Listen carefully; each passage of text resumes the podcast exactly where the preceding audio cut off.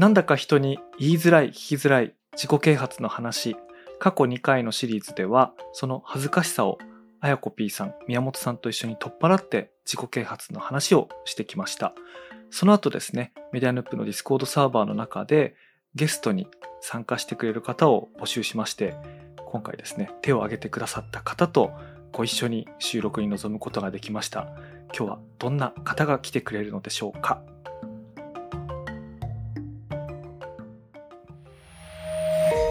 メディアヌップ。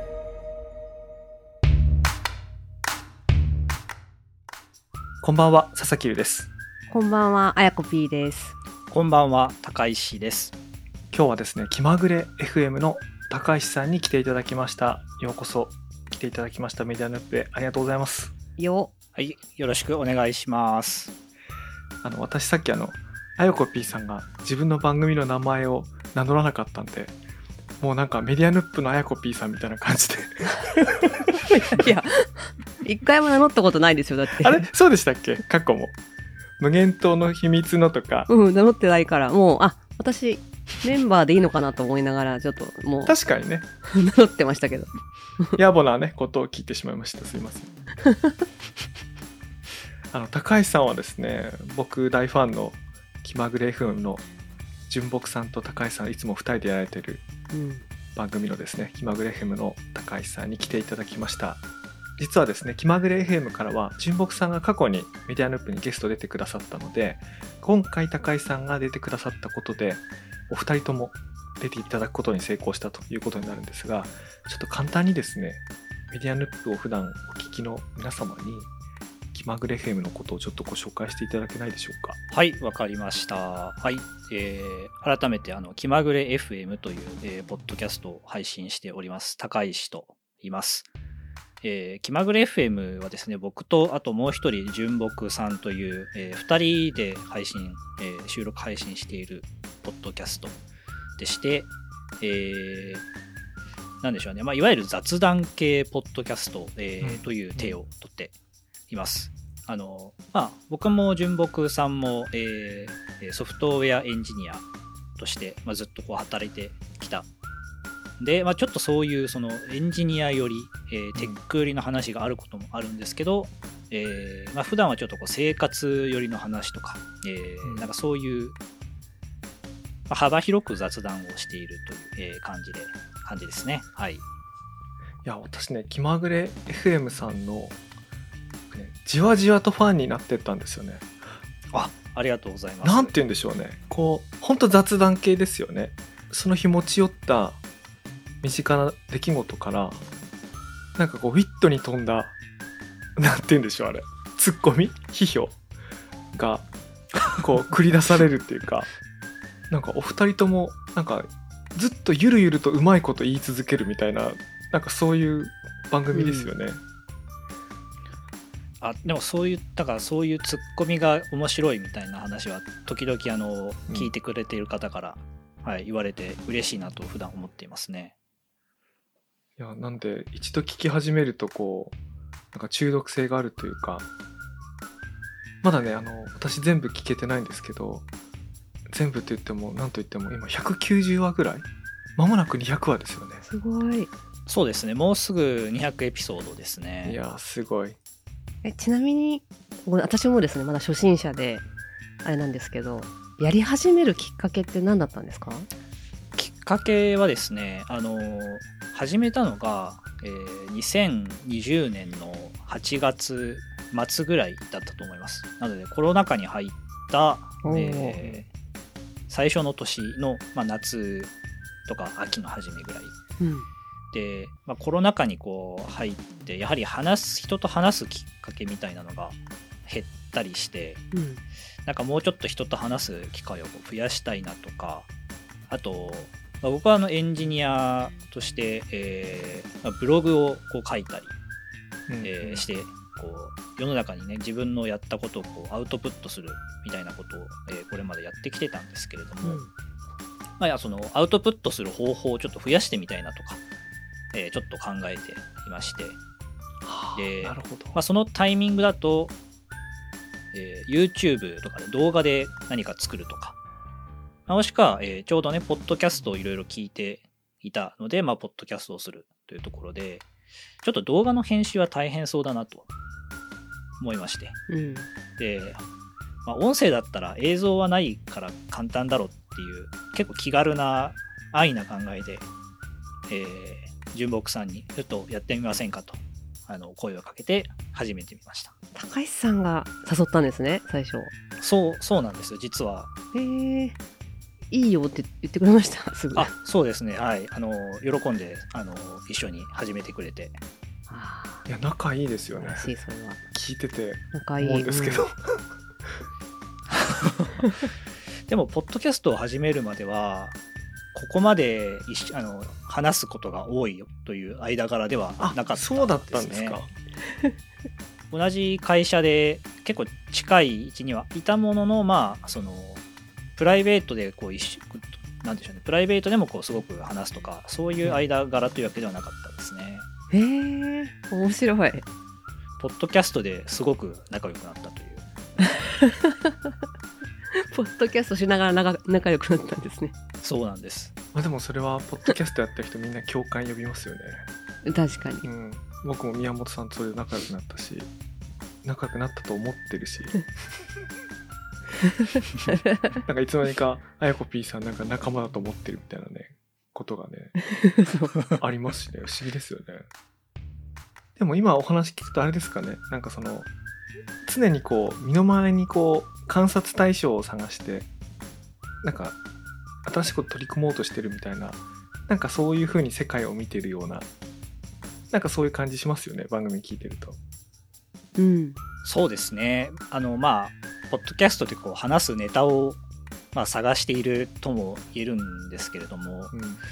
まあ、エンジニアのこう差がなのかどうなのかは分からないですけど、うん、まあ、常にこうよりよく生活ですらこうより良くしたいという気持ちが出てしまっているというところでしたね。はいはいはい、なるほどね。いや、実はですね、今回のテーマで自己啓発っていうものをテーマにして、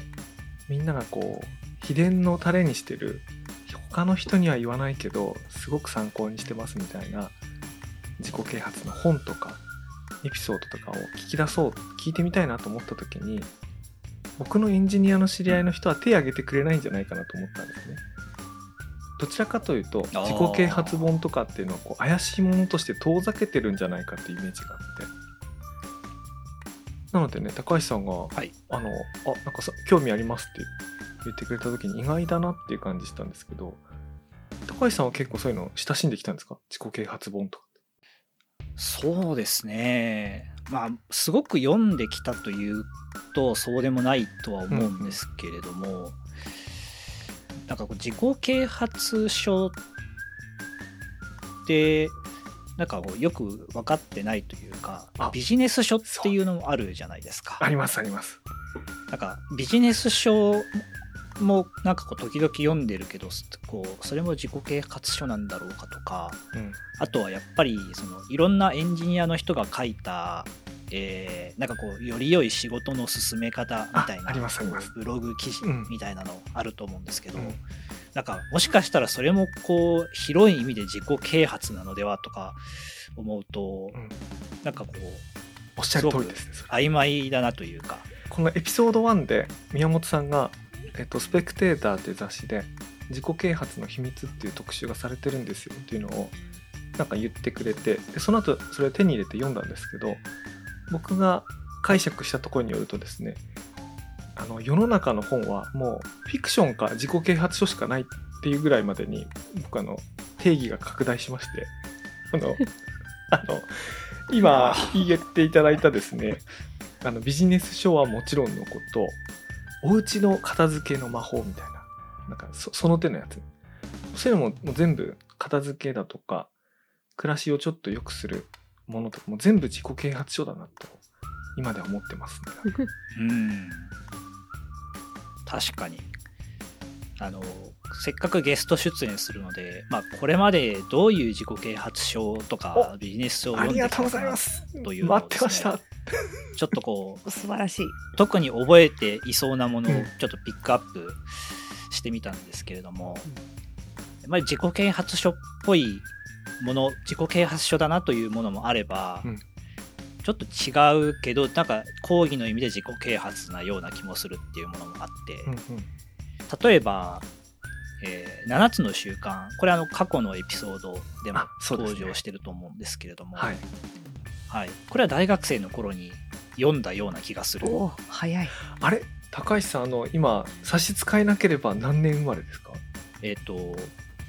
？88年生まれ、35とかですね。なるほど。ということはスティーブン・ R ・コビーがこう腕組んでやってるような、おじさんが写っている表紙だったと思います。なんか7つの習慣でその後第8の習慣とかなんかそんなあと新刊が出たりとかしてもう増やすなよと思いながら見た覚えがありますけど。あ、出ましたね。出てますよね。増やすなよみたいなのがありましたが。出てましたね。うん、多分有名な本だから何度も出てると思うんですけど、私が読んだ時と多分同じようなタイミングのような気がしますね。それだと私は30手前ぐらいで読んだと思うんですけど、年齢の差と出たのを、はい、差し引くと多分同じ時に読んでますね。それ、ああ、なるほど。話題になったんですかね、あの時に。そうですね、うん、なんで読んだのかもう全然記憶にないし、久々に週刊7つちょっとウィキペディアとかで見てみたら全然覚えてなかったです。ですよね、まあそんなもんですよね。でも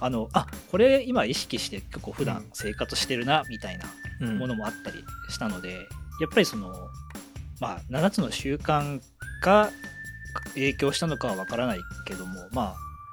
こう仕事とかこう生活する中でこう身についていったものもあるんだなというのは分かりましたね。うんうんうん。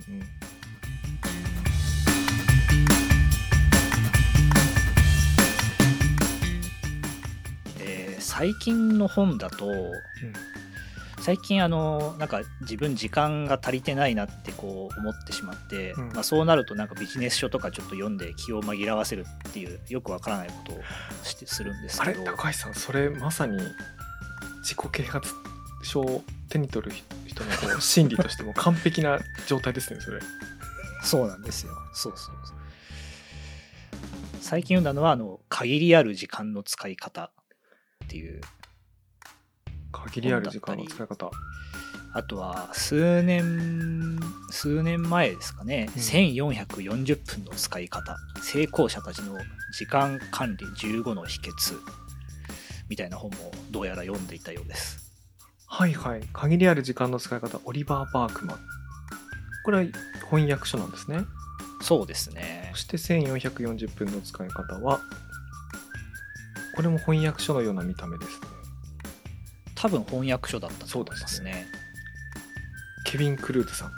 そうですね。結構ツイッター、今はもう X ですけど、でなんか誰かがスクリーンショットを投稿していて、うん、Kindle のスクリーンショットを投稿していて、でそれを見てちょっとこう読んでみるとか、それを見てなんか今の自分になんかこう役立ちそうだとか思って読むみたいな、うんうんうん、そういうことは時々ありますね。ありますよね。私あれ確か第1回目でもうあんま自己啓発書読まないんですけどねみたいな、なんかすかしたことを言ってしまったんですけども、この間こう藁をつかむような気持ちでいつの間にか購入してたやつがあって、嘘。もういいとか言ってたのにもういいっつってたのにもうなんか今まさにツイッターで見かけたスクショかなんか読書メモかなんかを見て、もういても立ってもいられずに買ったやつがあって、それはね、変化を嫌う人を動かす、うん、無力的な提案が受け入れられない4つの理由っていうロレン・ノードグランさん、デビッド・ションタルさん、教授なんですけど、これはなんかセールスマンとかセールストークをやる人が、うんうん、どんなに魅力的な話を説明しても相手の抵抗を取り除かない限り魅力的な提案っていうのは受け入れられないんだよみたいなやつで、自分の話の魅力をアップするんじゃなくて、相手の抵抗を分類してどの抵抗にはどのようにすべきかっていう、なんかそういう売り込む時のね、話だったんですけど、売り込みたいなと思って僕多分買って読んだんですよね、これ。多分でもビジネス書っていうかそういう気持ちで読みますよね、自己啓発書ってね。そうですよね。だから時間の使い方に高橋さんがその継続的になんか悩まれたりしてたとかってことなんですかね。多分、まあ、その時々でなんか最近忙しいなとか時間無駄にしてるなって多分思って読んだんだと思います。でもこれ今 Amazon で見たんですけど、1個時間系のやつを選択すると時間系の関連商品がずらっと出てきますね。時間って確かに、うん、自己啓発書の中でもなんか一大ジャンルですね、やっぱりね。やっぱ時間管理したい、時間効率を上げたいっていう欲求はこうあるみたいですね。確かにね。で結構その時々数年おきにこう読んでみて、でまあ 最後に読んだのがこの 最初に説明した限りある時間の使い方なんですけど、なんか昔読んだのはその効率よく時間を管理していきましょうなんですけど、うんうんうん、限りある時間の使い方はその効率重視に対するこうアンチテーゼ的なことが書かれてあったりして、そういう方法なんですね。なんかちょっと面白いですね、うん、つまりこう時間を有効にプロダクティブに使おう、そのためにどういうふうなマインドセット、どういう道具を使ったりかじゃなくて、そういうのやめちまおうみたいなことですか、これは。効率よくしたところで忙しさはもう変わらないんだみたいな、うん、その世界から私はもう脱したのだっていうふうなことを確か書いていたと思いますね。なるほど。あ、だから限りある時間の使い方をそういうきちきち詰め込んで効率的に使うっていうのはもうそこから離れるみたいなことなんですね。なんか7つの習慣で思い出したんですけどね、うん、なんか私そういえばフランクリン・コビー博士の手帳をしばらく使ってた時期があってですね。ほう。フランクリン・プランナージャパン株式会社が発行しているですね、うん、結構分厚い手帳ですか。そう、ほぼ日手帳をみんながこぞって買う傍らで、私はこのコビー博士の手帳をそういえば使ってて、うん、であれなんですよ、二軸四象限で時間管理のマトリックスっていうのが必ず書いてあって、この一番最初の方に、うん、緊急と重要の4象限なんですよ、はいはいはい、でみんな重要で緊急なことばっかりやるけど、重要だけど緊急でないものに時間を本当は割くべきで、うん、その一日一日のそのなんかページに、うん、その4象限ごとにやることをね書かされるんですよね。毎日ですか。だから、うん、そう毎日で緊急じゃないけどいやこれをやるんだっていうことをちゃんと時間確保しないと、もう緊急でもう目の前のことばっかりやって一日終わるみたいな。だからそういう計画ももう毎日一応できるようにはなってて、なんかですね、結局7つの習慣に戻っていくじゃないかってちょっと今思い出しながら時間管理をね。それ今は使ってないんですか。今はね、はい、手帳は使ってないんですけど、会社員の時はこれずっと使ってて、やってましたね。今検索すると今でもたくさん出てきますね。フランクリンプランナーですね。そうです。本屋さんで置いてあるの見たことあります。そう、これほぼ日とね同じ感じであれですよ、また格言とかもね1日書いてあって最高なんですよ、この格言が全て。確かに手帳も大ジャンルですね、これね。すごい、確かにあれ、手帳って今使ってますか。僕は手帳使ってないですね。私も使ってないですね。そうか、誰か宮本さんあたりはなんかノート持って歩いてそうだね。紙のノートはまあメモするのに使うんですけど、やっぱ予定とかはですよね。紙の手帳で予定を管理する前にもう Google カレンダーとか、うん、そういうシステム上で管理し始めてしまったので、うん、なんか今更紙で管理してもなというところで結局使わないままですね。いや、なんかね、人から埋められたねスケジュールで全部埋まっていくんですよ、なんか人生が。なんかあやこ P さん最近それに悩んでるらしいじゃないですか。なんかもうそうですね、いろんな人にカレンダー入れられるっていう。そうもう、それで悩んでるし、やっぱそれで全てなんかねワークアワーが埋まってしまうので、そこで自己啓発症ではないですか。自己啓発の番なんですよね、やっぱね、ここで自分の時間を奪われないための10の方法みたいなあれ、それあるでしょうね、それそれありそうっていうか多分あります、ね、今高橋さんがオリジナルで考えた、もしかして、あ、そうですいやほんとそう、そういう次元もそうだし、なんかもうね、やっぱ断るみたいな術をこう身につけなきゃとかね。なるほどね、それ断る、それ断る力ありますよ。それ断る力、勝間和代ですね。スペクテーターによると0年代ビジネス書自己啓発書の中でこう、勝間和代さんの本の中でも、最もなんか象徴的な本として断る力を挙げてましたね。やっぱりあらゆる悩みに対する本がもう存在してそうですねあと僕その特集でハッと気づいたのが、堀江さんの本とかひろゆきの本とかなんかありますよね、でもあの辺の人たちってその業界的に僕にとってとっても身近な人たちだったので、あの人たちが何書こうが自己啓発書に一切カウントしてなかったんですよ。田畑慎太郎もそうですね、大体同僚なんではいはい、なんか何言おうが別にこう目の前通り過ぎてたんですけどその自己啓発の歴史になると、天然代以降 SNS 時代以降の中でこうちゃんと1ページ私服を割いて説明されてて、あ、これもそうならもう本全部自己啓発書だなって本当に思いましたね。なんかフィクション以外全部本当に違いをこう考えるのが難しいですね。何が自己啓発書でそうじゃないのかっていうのは、写真集とかね、そういうのはそういうのは違いそうだけど、エッセイなんかは自己啓発されるかもしれないですね。違いますか。でもエッセイ読んで、内容次第ですよね。内容次第ではなんかこう自己啓発っぽいものもありそう。いやもう三輪様のエッセイとか自己啓発ですから、もうあれ本当にですね、ええ、何の法則でしたっけ。政府の法則ですね。政府の法則です、ね、あれはエッセイではないエッセイのよう、いやエッセイです、あれはほとんどエッセイですか。エッセイなんですけどね、あれも本当に哲学書というかね。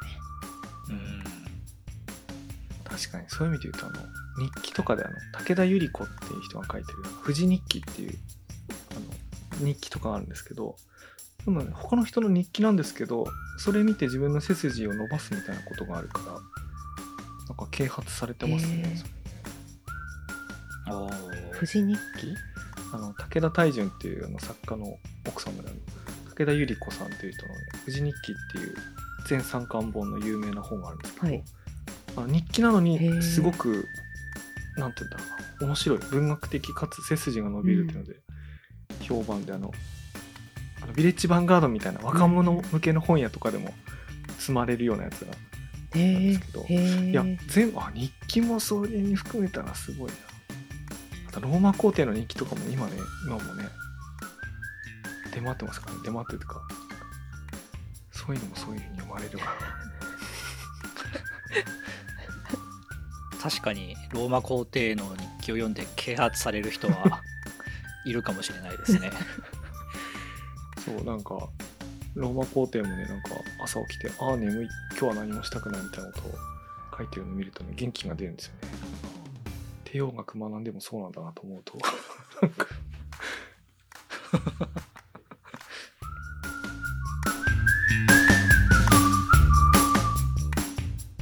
そんな高橋さんが特に印象残ってるビジネス書、自己啓発書みたいなものっていうと、中でも何になるんですか。そうですね、一つは、メディアヌップ の,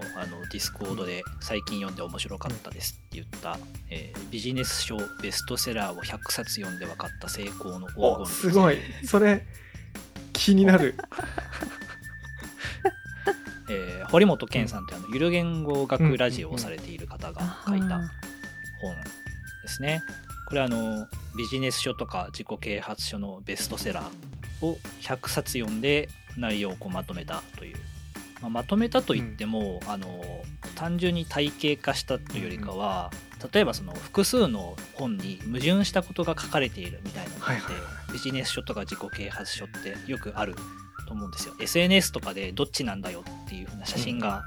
こう上がってきたりしたことあると思うんですけど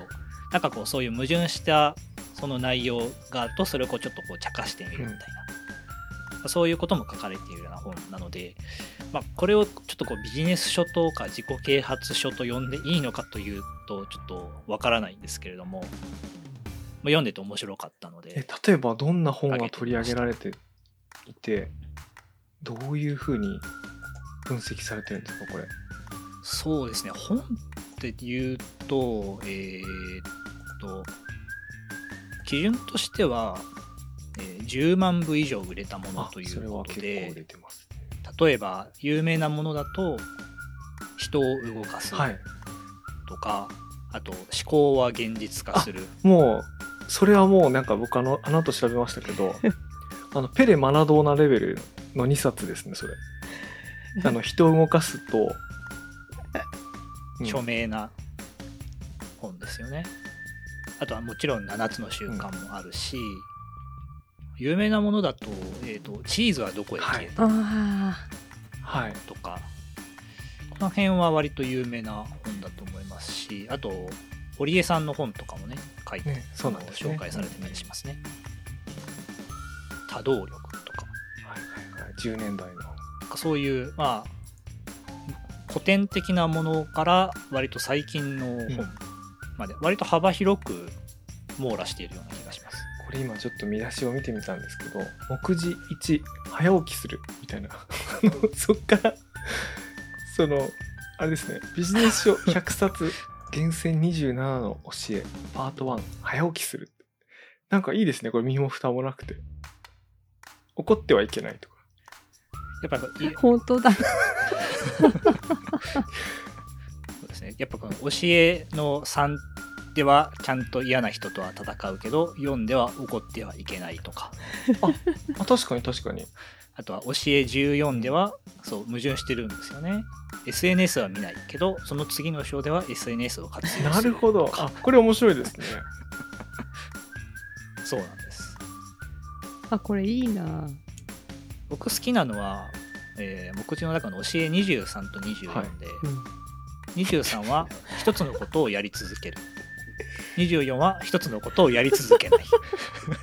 これ僕ねここ一番読みたくなりました。世の中ではグリッとなる一つのことにこう肯定してやり抜く力みたいな、うん、非認知能力みたいなね、言葉にできないそういう能力みたいなのがもてはやされてる、ここ数年間特にそういうのが本になってると思うんですけど、僕はねいろんなことやりたい人なんで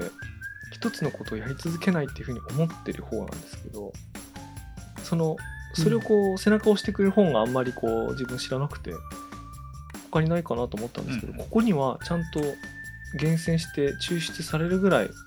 うのもあるんですね。いろんなことしなさいってことですねこれ。あ確かに今一つのことをやり続けないの章を手元で見てるんですけど、この章で紹介されている本はチーズはどこへ消えた、その次が、ニュータイプの時代という本が紹介されています。ニュータイプの時代、あとは、思考は現実化するなど、これかそうですね、何冊か。あじゃあこれはこれで一つの抽出されやすい方なんです。あ山口周さんのニュータイプの時代か。山口周さんなんか自己啓発書エリートみたいなそういうイメージがありますけどそうなんですよ分かります。なんか僕読んじゃうんですよね、本買っては読まないんですけど、記事とかいろんなところに書いてるエッセイで納得することが多いですね。なんかなるほど、山口周さんの本ほどなんか留飲が下がる本ないなっていうかね、あれこそ読んで満足しちゃうみたいな。そうですね、なんか結構世の中批判みたいな感じが多いから、私とかはすごいね読んでて超娯楽作品だなと思いながら読んじゃってそのままみたいな感じですけどね。いいこと言いますね。うん。あ、読んだことある本がありました、ね。ありました。世界のエリートはなぜ美意識を伝えるのかという本を、はいはいはい、昔読んでいました。うん、今ね、僕アイコサピーさんにこう共感したのはね、さっきなんていうんだろうな、ビジネス啓発書のエリートって言ったんですけど、必ずしも褒めてなくて読者に喜ばれそうなことを敏感に察知する能力にも長けていると思っていて、なぜ世界のエリートはこう美意識を育てるのかみたいな、もう見出しだけ抜き出してこうチャラいテーマでもしっかり書いてくる能力を持ってるんですけど、それでも僕好きだなと思って楽しんで読んじゃうのは、彼がねこう広告代理店とかエージェントみたいな業種に対するなんか根本的にこう憎しみというか反感を持ってるところがあって、を感じるっていうか、なんでそういう華やかなマスメディアな大手の人たちの仕事ぶりみたいなものにこう感じてる反感みたいなものが価値観として結構にじみ出ていて、それが僕みたいな、そういうでかい会社で働いてないアウトサイダーにはなんか気持ちいいんですよね。だから読んじゃうんだけど、ただその気持ちよさってなんか、ポルノだと思っておく方がいいよなと思いながらも、でも本当にいいこと言うなと思う時もあって、こう複雑な気持ちですね。山口周さんのあれは複雑だな、なんか年取ると。そうなんですね。読みやすいしね、やっぱね。賢いからね、とっても読んじゃいますね、出るとね、新しいのが、そうだからああいう人がねニュータイプの時代だとか言って、なんかこう数字だけをこうキリキリ言ってくるなんか幹部とかね、なんかあと、なんだろう、こう全部ロジックで組み立ててなんかビジネスやろうとしてる人たちに対するこうなんだろうカウンターとしての、アートなんですよね。アート思考みたいな、ああいうのとかもねもう読んでね、そうだとか思いながら、自分で何もできるわけじゃないんですよ。そうなんですよ。すごい気持ちいいんですよね、あれ読んじゃうとね、本当ね。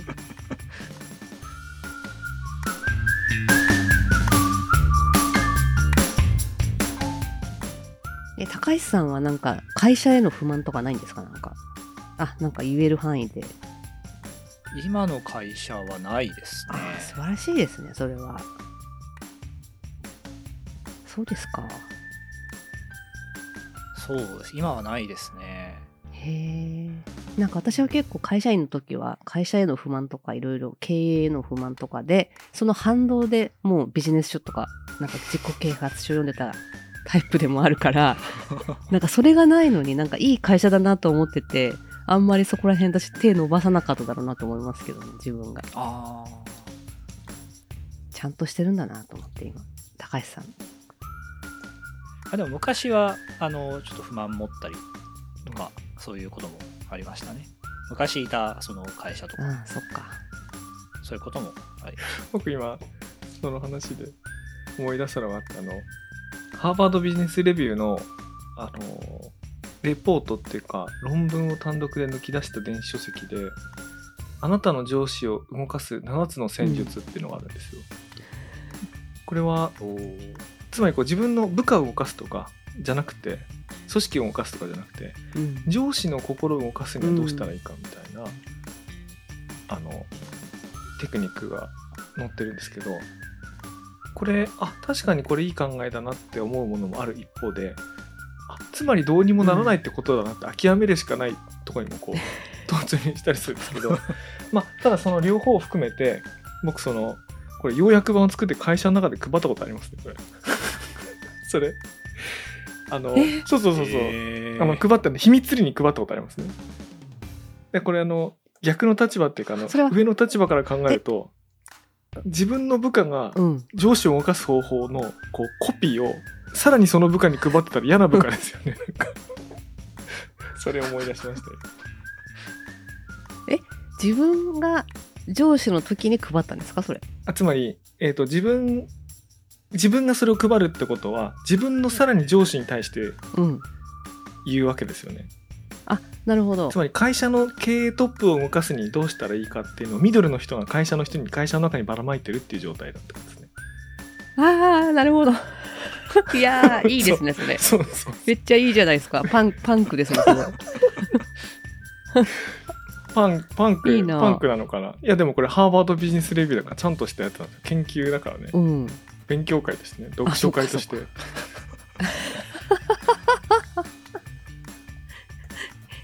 嫌だなそんなのをやってたらミドルがゲッタボストゥバイインって上司を買収したりする方法みたいなそういうことなんですけど、買収というか売り込むってことですね。バイイン、上司に自分の意見を売り込むにはどうしたらいいかみたいなねやつで、いっぱいねいいこと書いてあって、うん、なんか正義感を持ったビジネスマンっていうか若いビジネスマンって根回しってダサいって思うなんか風潮があると思うんですよね。日本企業の悪い癖だと。どうやら欧米の企業はロジカルに合理的な意思決定をするらしい、はい、だから根回しを会議前にしなきゃいけなくて、うん、会議のための会議とか会議のための会議のための会議とかをやらなきゃいけない、我が社はダサいとかっていう風潮ありますよね、うん、でもこのハーバードビジネスレビューの中で言われてることは違うんだと、いかに根回しをして意思決定者にその当日にスムーズな意思決定とかサプライズ与えずに最後のワンショットを決めてもらうかっていうのはビジネスマンに必要な技術なんだと、それはバイインなんだって言われるとなんかいや欧米のビジネススタイルがかっこよくて日本ダサいって言ってた人の足元救われるっていうか、あこれ世界中でやってんじゃん根回しみたいな感じなんですよ。でそういうのが7つも書いてあるんですね。これ面白いんですよ。面白そうですね。意外なことが書いてあるんですよね。いやまあそうなんですよね。そうなんどうしたどうしましたそうなんだよねどうしましたいや結局それが大事なんでしょって、うん、分かるんですけどね。ね、うん、そうですね。そうなんだよね。うん。ね、そうなんですよ。それがね急がば回れなんですよね。本当ね。なんかね若い時はそういうのがちょっとかっこ悪いと思っちゃうみたいなんですけど、いやそんなことなくて。いや若い時どころじゃなくても最近まで思ってましたけどね私は本当に。いやそうですね、うん、なんかね企業の規模が大きいと本当に興味のない人にも根回ししなきゃいけなくて、興味ないってこのプロジェクトに全く興味のなさそうなおじさんとかにも、うん、なんか根回ししなきゃいけなくて、で適当なこと言うんですよそれでそういうおじさん、うんうん、でなんか変に宿題とかをね作るんでそのおじさん、はい、もっとここら辺とかよくわかんないからこの数字のなんか桁がどうのこうのとか言ってくるんでわかりましたみたいな感じでいちいちその人のために、ね、またなんかいらない資料とか作ってでもこれも根回しだから大事だからとかいうのをやってたなって、ごめんなさい今ちょっと口になりましたけど、うんあやこさんいるんですよねそういうのをね。そんな仕事もされてるんですね。すいません。あ、まあ昔してましたっていう。いや大変な仕事ですね。いやそれをね山口周さんが、うん、山口周さんじゃないかデイビッド・グレーバーかなで山口周さんがそういう持ち上げたやつなんですけど、うんうん、そうそうブルシットジョブってカッパしてくれたから、うん、もう気持ちがよくてなんかもう本当それを読んで留飲を下げてまだ根回しするっていう日々をしてましたね。なんか対立する意見がありますね。僕根回しがいいというのとそれブルシットジョブだって考えると2つあるな読んでいくと本当ですねまたここで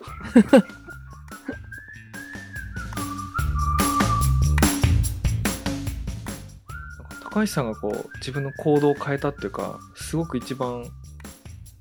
考え変えた行動変えたみたいなインパクトのあるやつって何かありますか？インパクトがあるだと、そうですね、変えた、行動が変わったかというとそうではないかもしれないんですが、昔読んだ本でですね、これも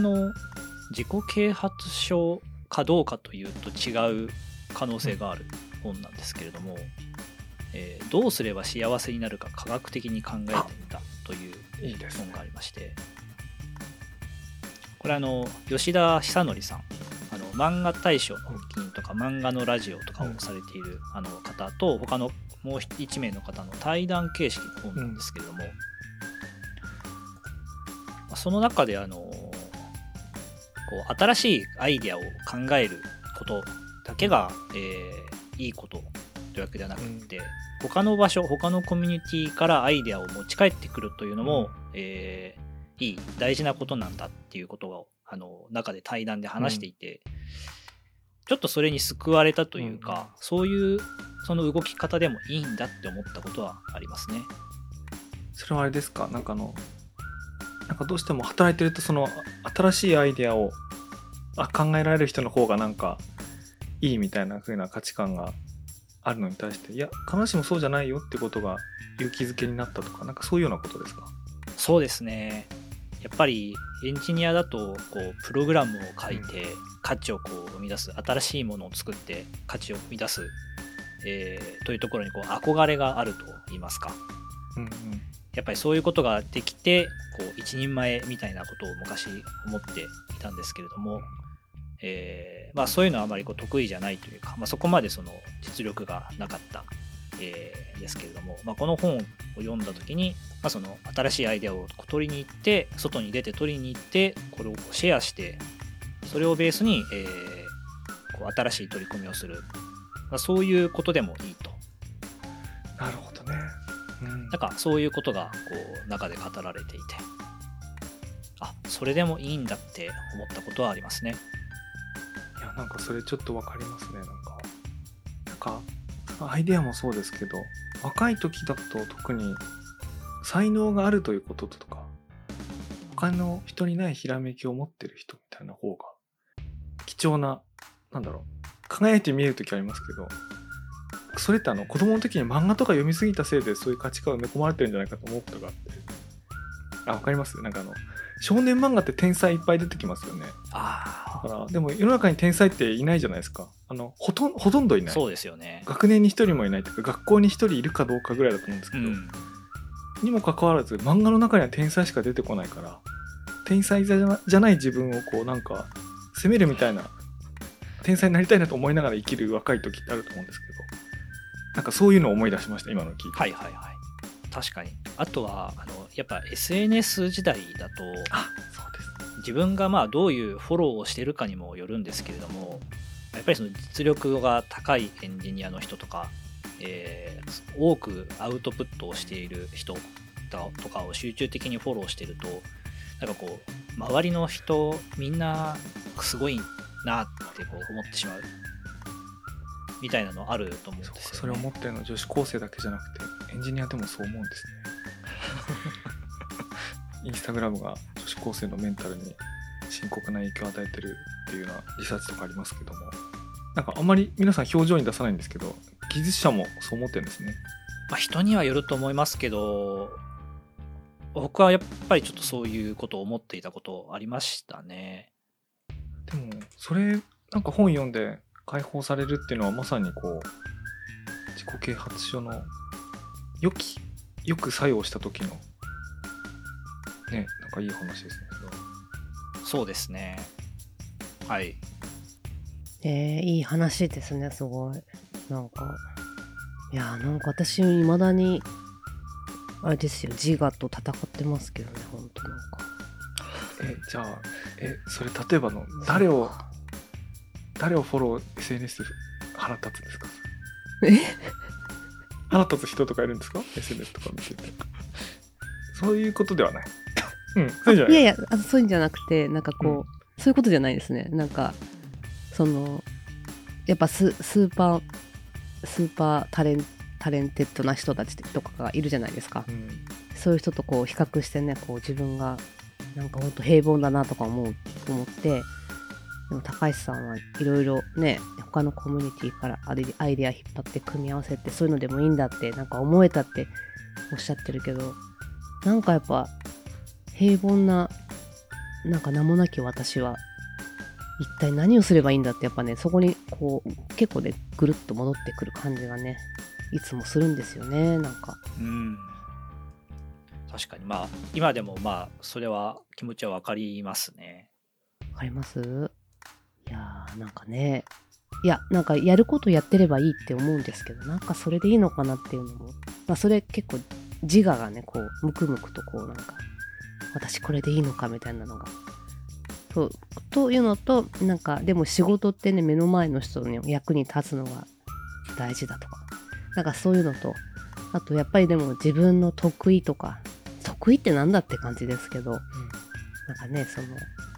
さっきの法則何番かちょっともうあれですけどな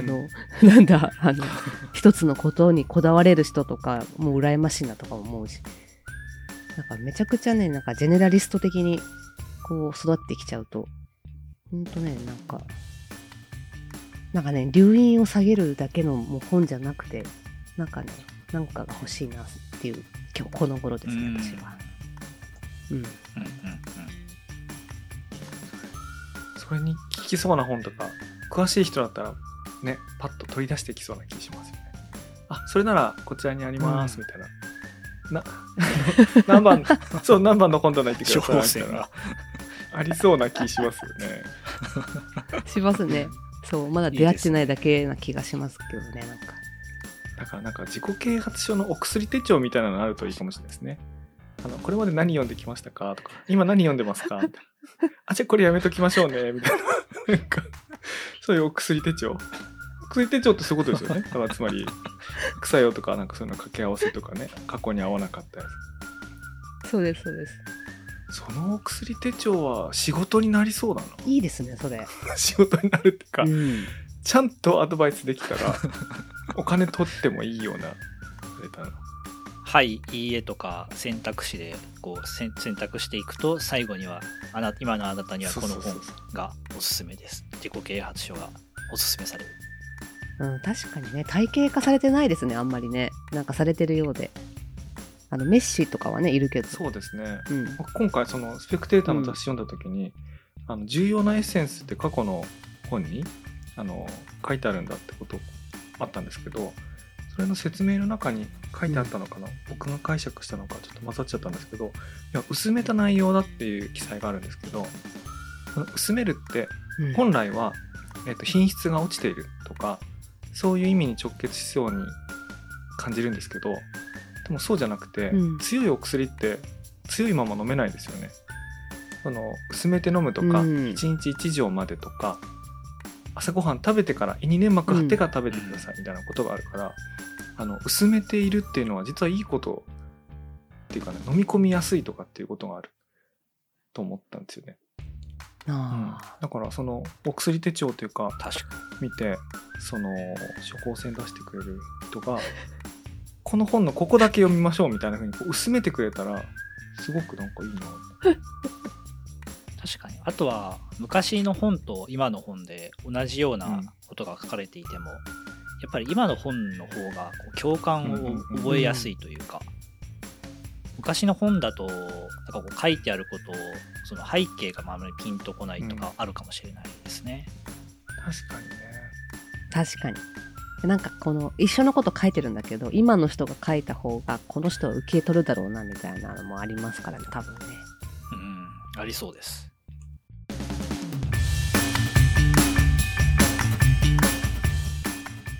いやでもなんかいや高橋さんが自分で読んでると結構意外だったんだよね。すごい面白いお話聞けてよかったです。なんかよかったです。まああまり話すことがないというか話したことがないかもしれない。いや僕もこのシリーズやるまで話す機会ないですよ。僕もそうでした。本当に話す機会がないですよね。さっきの上司を動かす方法とか人と話す機会ないですからね本当に。ツイッターでスクリーンショットが投稿されていてこれ面白そうみたいなのは友人同士のチャットとかでたまにこれ面白そうとかこれ読んでみたとかという話はすることはたまにあるんですけど、長い時間それだけの話をずっとするっていうのはこれまでないですね。多分みんなね隠し持ってると思うんですよね。いや絶対ね絶対隠し持ってますよね。うん、はい、じゃあありがとうございます。また僕はこのシリーズで勧められたやつを読んで次の時にまた話するっていうのをやってるんで、ちょっとこれ見てみたいと思います。ぜひぜひ読んでみてください。はい、はい、どうもありがとうございました。ありがとうございました。